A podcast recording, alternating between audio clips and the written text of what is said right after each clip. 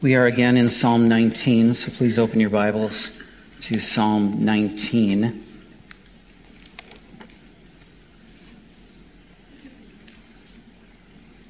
Follow with me as I read.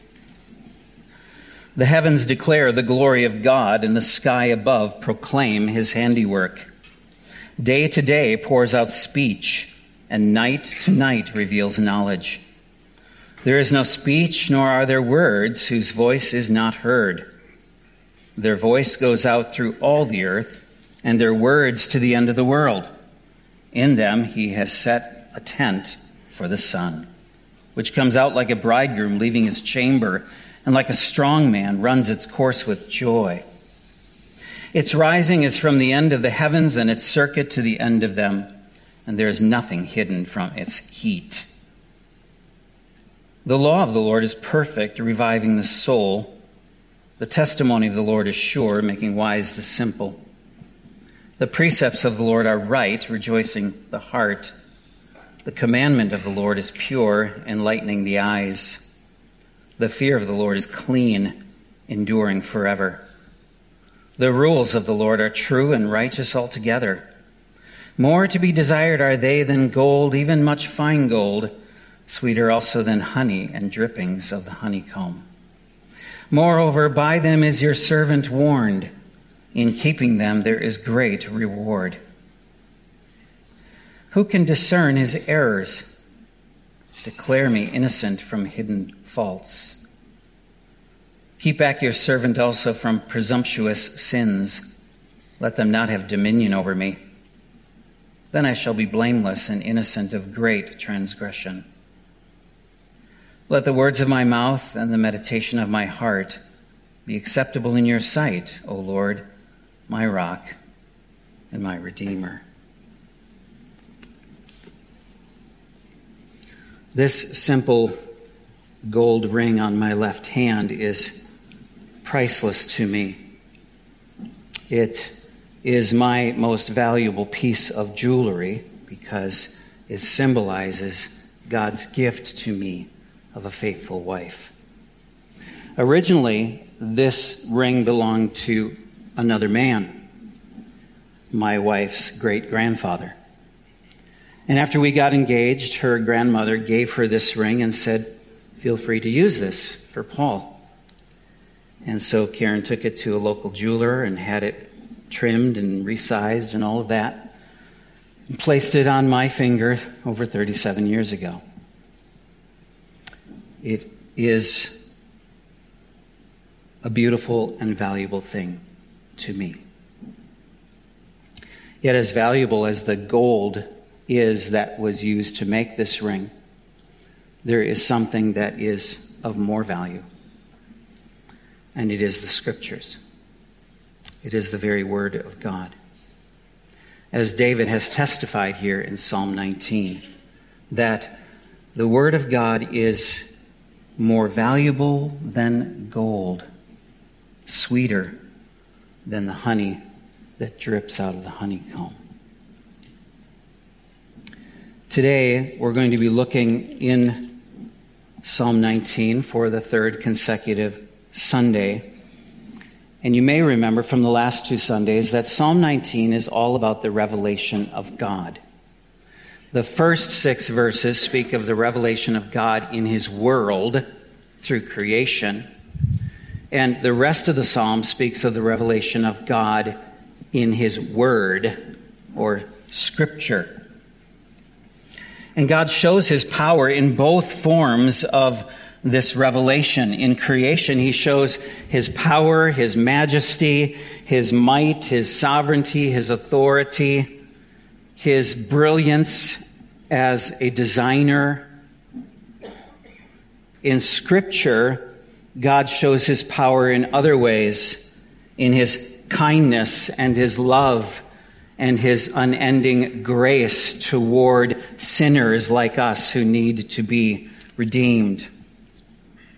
We learned a couple weeks ago that creation or the revelation that we see in creation is enough to hold man accountable to God, but it is not enough to save him.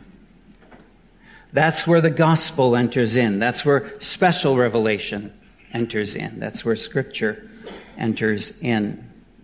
We need the gospel in order to be saved. We need the special revelation of God in Scripture to know how to be saved and then how to live as those who are saved. So, to be saved and to be sanctified. Steve Lawson says it this way While the sun and the skies above reveal the existence and infinite power of God, Scripture reveals the only way to know God personally. So in creation, we can know about God, but we cannot know God through, through creation.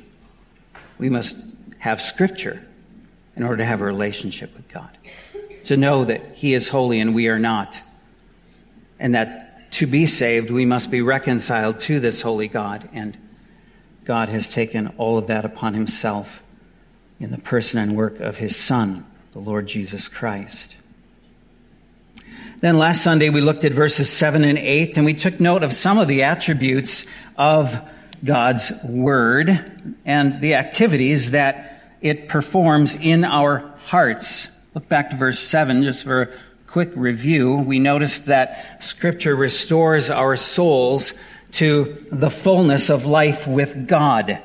Verse 7 says, The law of the Lord is perfect, reviving the soul. The soul is the inner man. That's the immaterial part of us.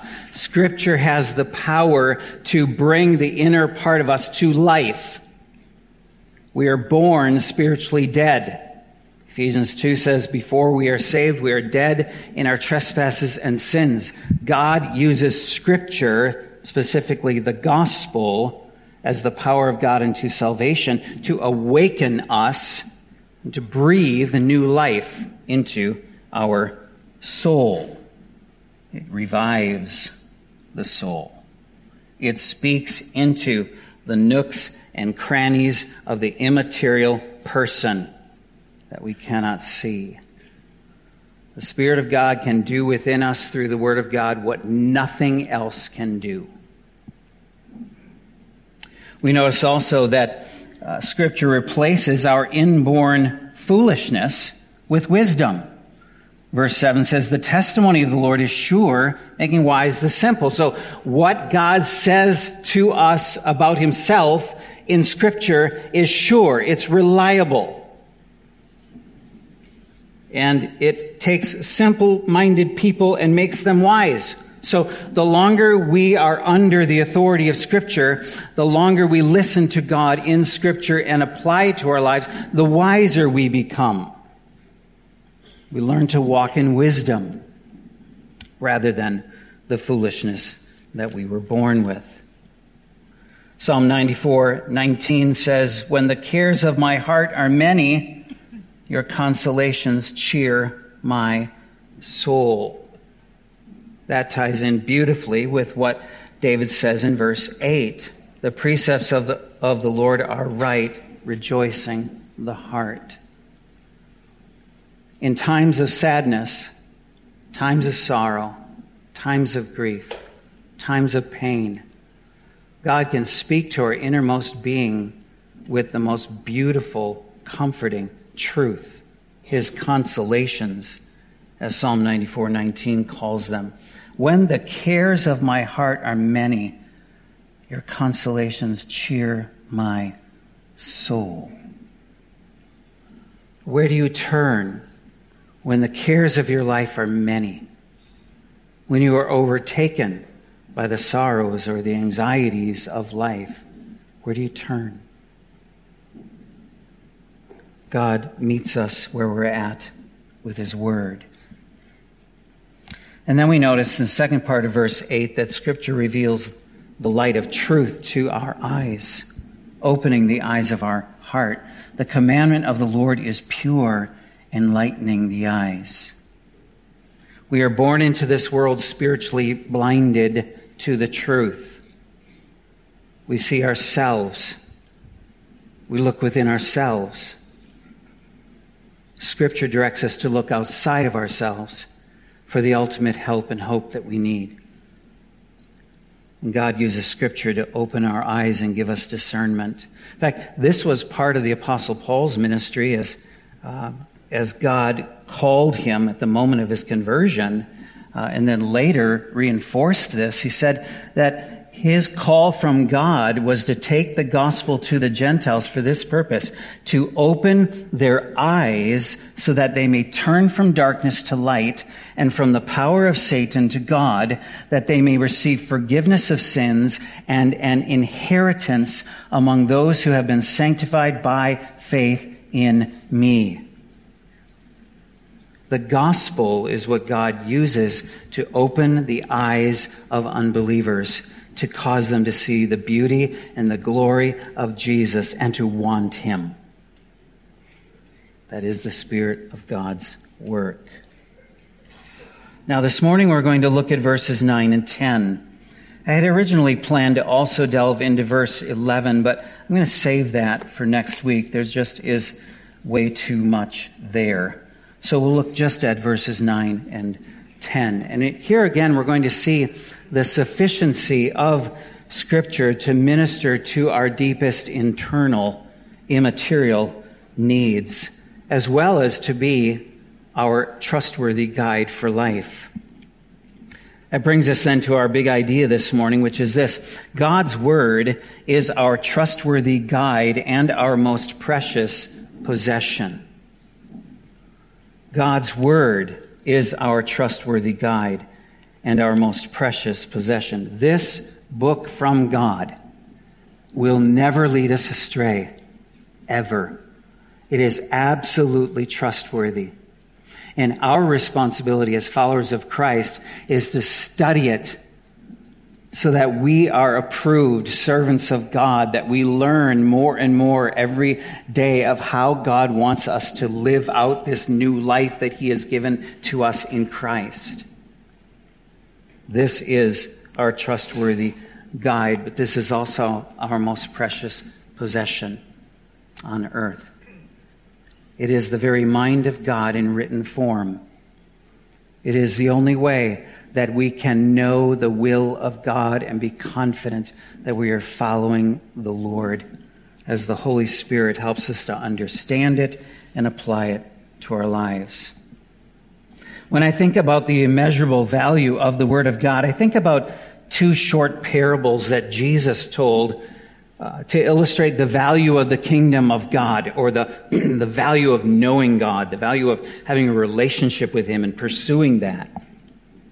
He says in Matthew 13, the kingdom of heaven is like treasure hidden in a field, which a man found and covered up. Then in his joy, he goes and sells all that he has and buys that field. Great excitement and joy. I have found a treasure and I'm going to buy it. I'm going to do everything I can to get it. Later, next verse actually in Matthew 13, verse 45, Jesus says, Again, again, the kingdom of heaven is like a merchant in search of fine pearls, who, on finding one pearl of great value, went and sold all that he had and bought it. Now, what grabs me the most about these parables is the consideration of the kingdom of heaven as a treasure to be hunted. And, and I ask myself, is that how we view Christ, the kingdom of heaven, and his word? Do we view it as a treasure to be hunted? Do we search its depths? Do we study its pages that we might know the Lord more deeply? Because we search for things that are most valuable to us. Let me ask you a couple of simple questions that apply to this day and age that we live in. Do you hunt your Bible as fervently as you hunt for your phone when it is lost? Just think about that. When was the last time you lost your phone? You may have turned your house upside down to find it.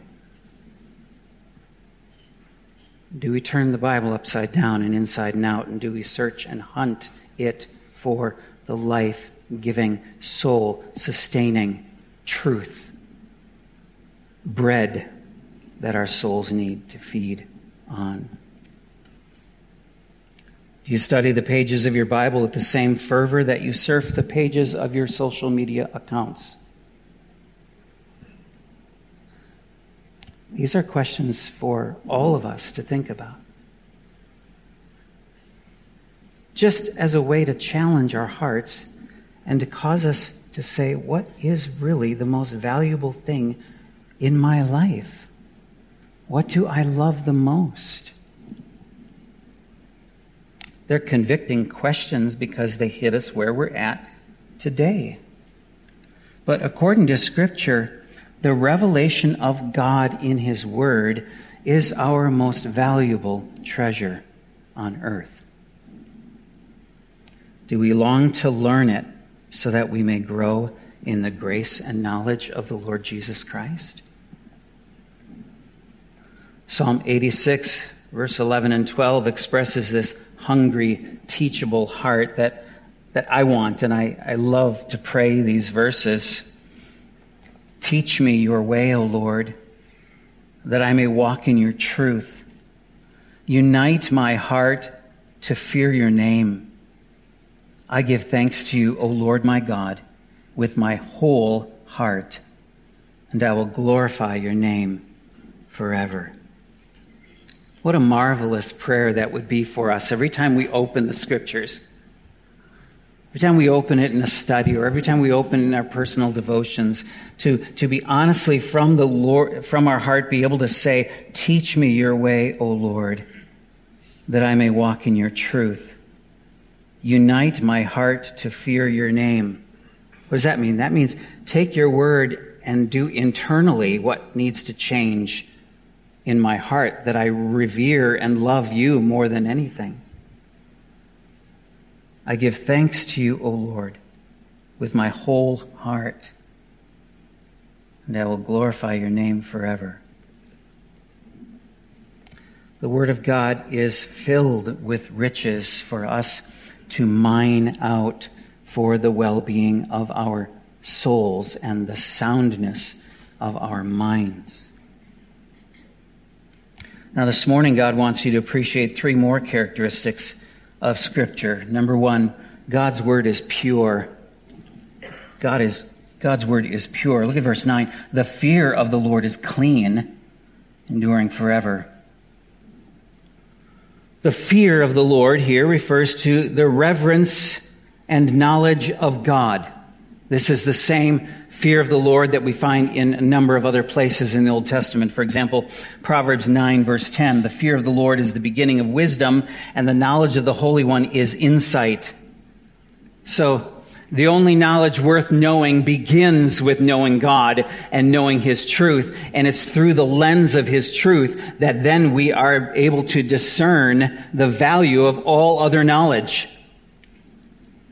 The fear of the Lord is the beginning of knowledge, the beginning of wisdom. We need wisdom, right? We have enough knowledge. We're living in, in a day and age in which knowledge, there's more knowledge available to us than any of us could possibly intake. The question is do we have wisdom? What are we doing with the biblical knowledge that we take in? Are we prayerfully, with the Spirit's help, applying it to our lives? Are we letting it do that inner work of changing the way that we think and changing the desires of our hearts? This fear of the Lord, this another name for Scripture, David says is clean, can mean to be made clean. It speaks of being ceremonially clean or morally clean. In other words, the point here is that God's word has the power to sanctify us, to clean us.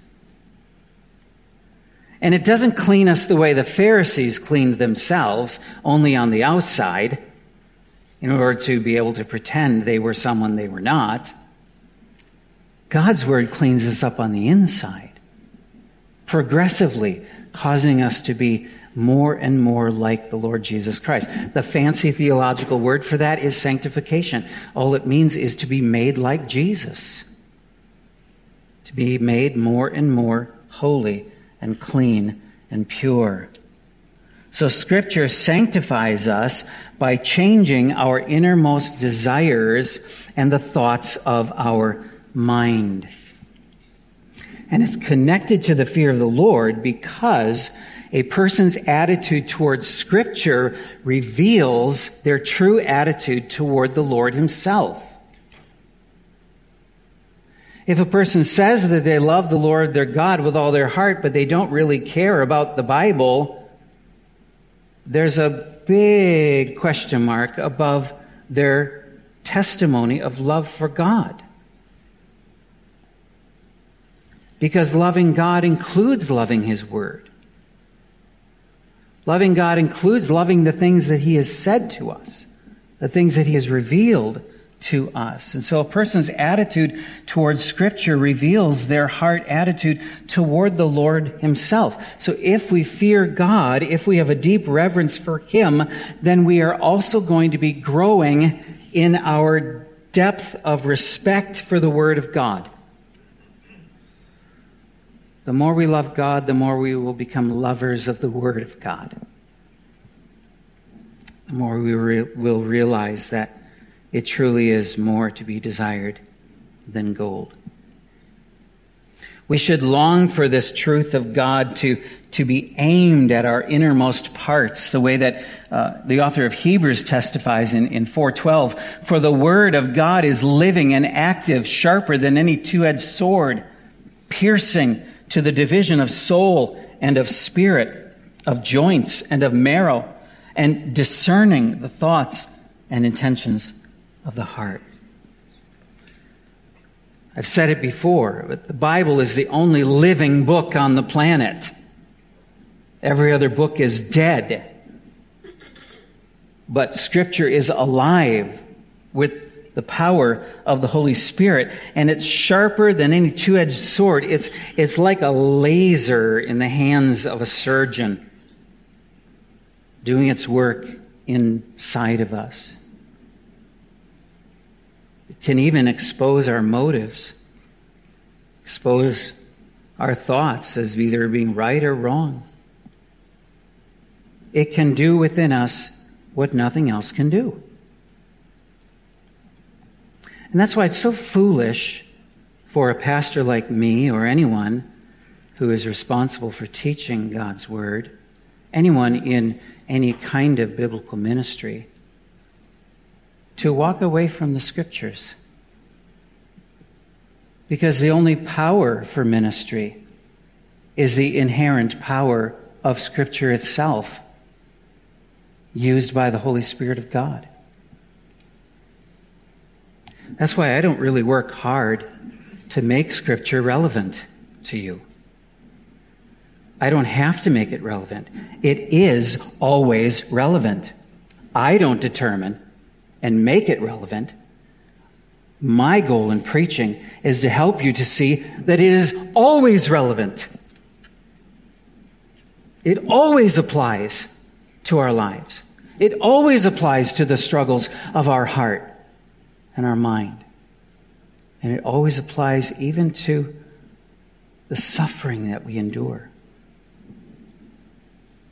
God's word is powerful. It changes the way that we think. Paul taught this to the Ephesians in chapter 4. We are to be renewed in the spirit of our mind.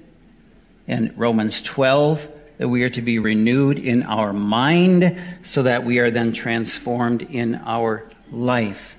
The way to be renewed in our mind is to saturate our mind with Scripture and let Scripture have the authority that God says it has over the ways that we think and the choices that we make. So, God's Word transforms us by, by this intake of fresh water. It's like if you have dirty water in a glass, How do you how do you replace that dirty water? You put pure water in, you just keep putting it in until all of the dirty water just kind of flushes out the sides, right? And all that's left inside is the pure water of truth. And that's no matter how long we've been saved, there's still dirty water in our thinking. There's still dirty water in our desires. But the pure spring water of Scripture as we take it in, it causes that to be removed and replaced. In Ephesians 5, husbands are exhorted to love their wife like Jesus loves us, his church.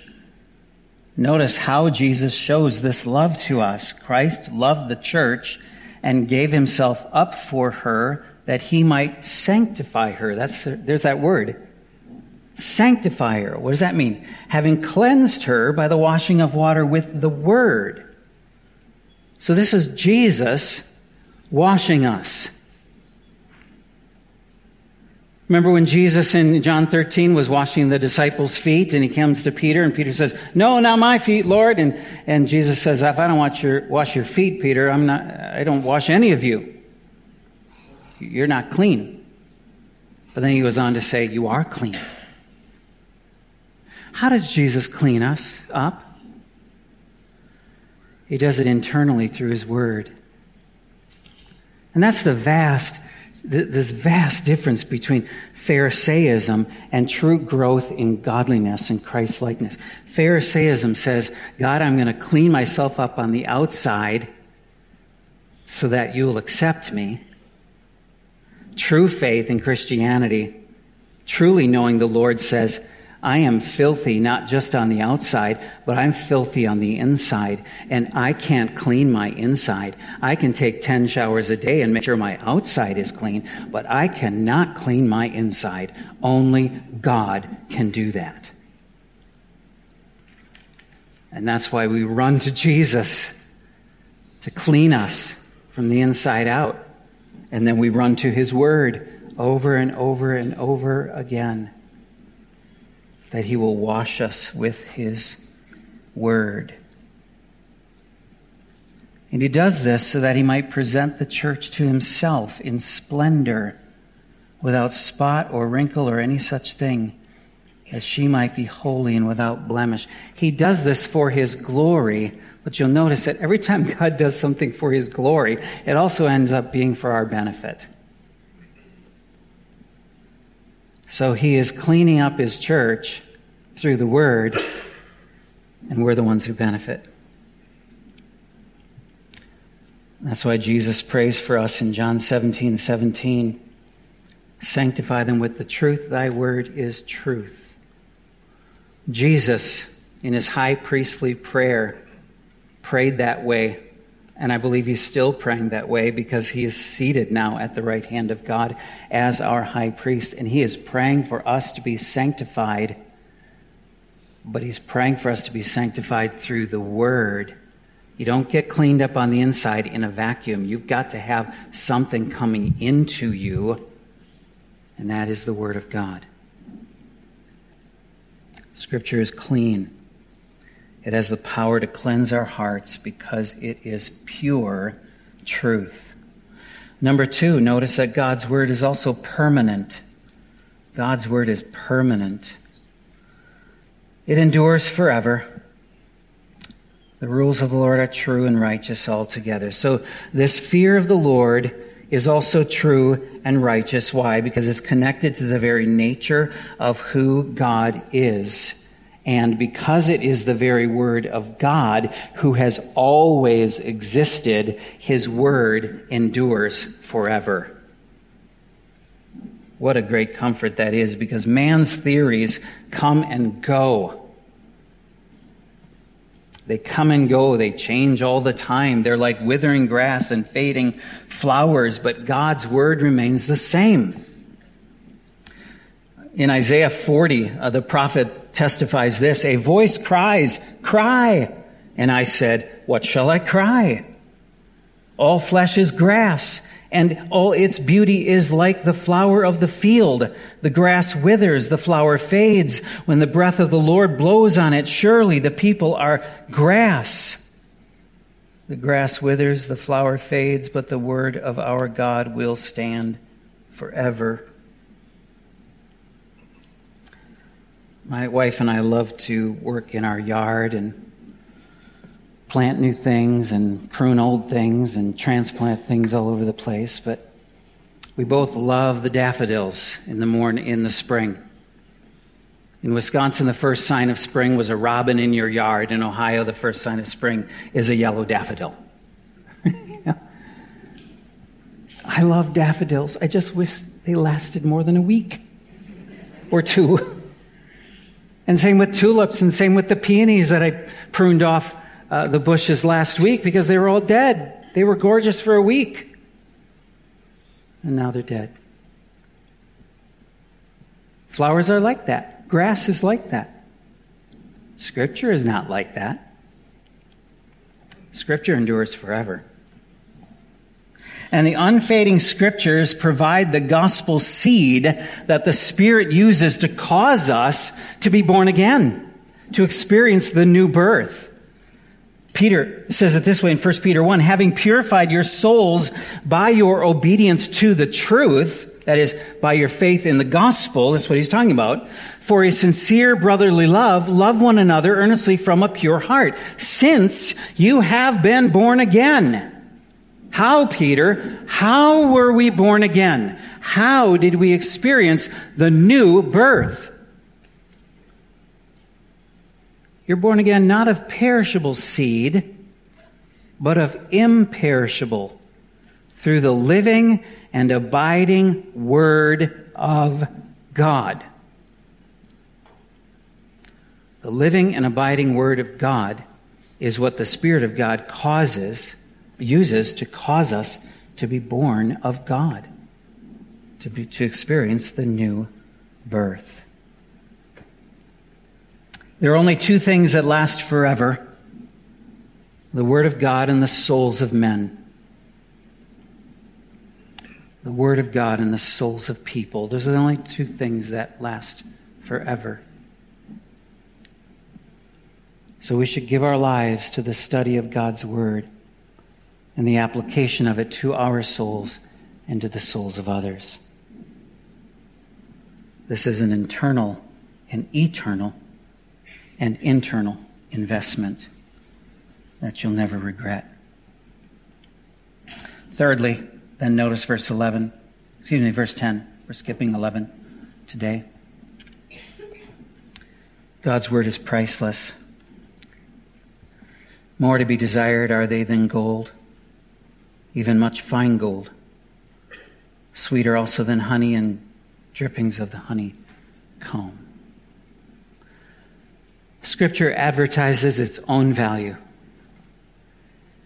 Its own value is priceless, it is a treasure.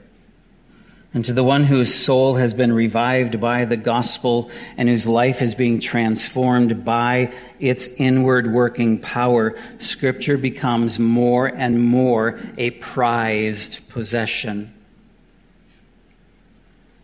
Something we really, really, really love.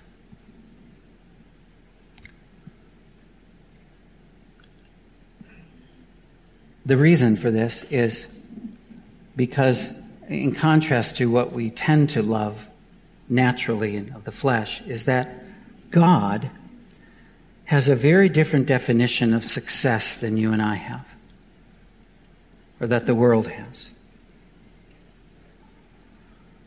The world defines success as what? The accumulation of stuff, right? And status and position and how many people you know and how many people know you? God says success is defined by what we do with His Word. Joshua testifies of this as he's emerging as the new leader of Israel after Moses died.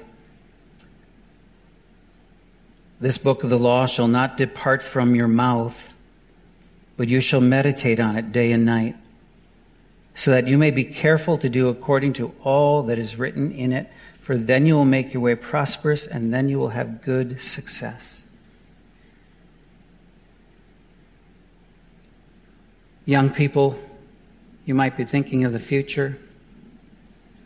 What's the most successful thing I could do? What's the most appealing job that's out there?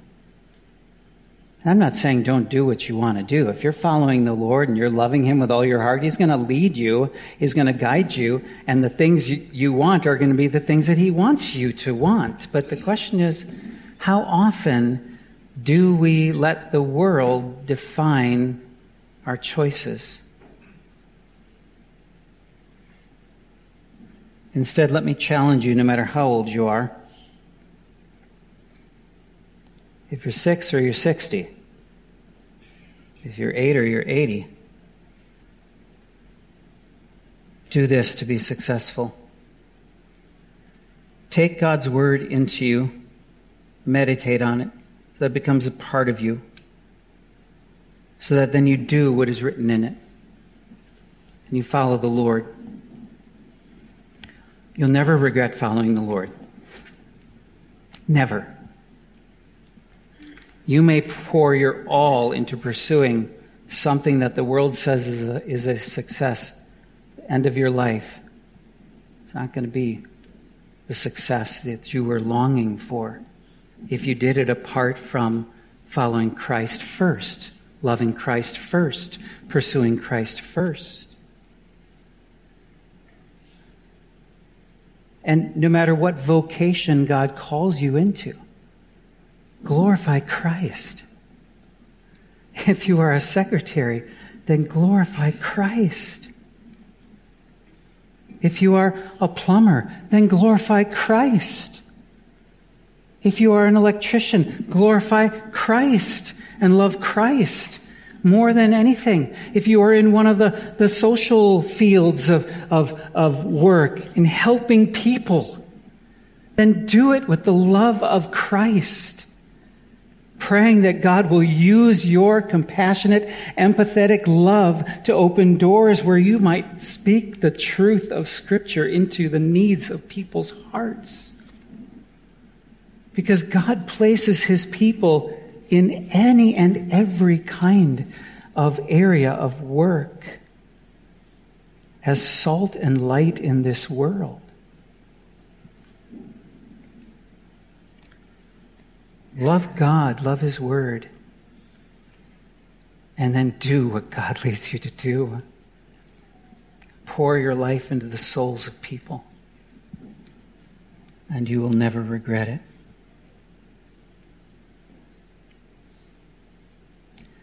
What comes to your mind when you hear the word success?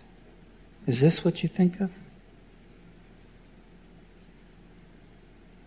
Success in life is knowing that I know Jesus and that I love him with all my heart and I love his word and I'm pursuing his word and I'm doing what his word tells me to do. If you have that confidence, then it won't matter what the rest of the world says to you. It won't matter if the rest of the world says, you know, you're a loser, you're a failure. Why did you spend your life doing that? We will never regret following Christ with all of our heart and loving his word. And not only is the word valuable, but it's sweet, sweeter than honey and the drippings of the honeycomb. There's nothing sweeter in this life than knowing Christ and following Christ and following his word. I pray that God will help us to grow in these areas. Lord, thank you for your word. Thank you that you have given it to us. What an immeasurably valuable gift the scripture is for us. And Lord, we just have one really short life to live, and we want to make it count for eternity. And so I pray for every one of us, Lord, that you will continue to work in our hearts that we will love you more and more, and thus the world less and less. And we will love your word and we will take it in, and the Spirit will use it to continue to make us like Jesus, transforming us from the inside out. Help us to grow in these areas for the glory of our Savior. In his name we pray. Amen.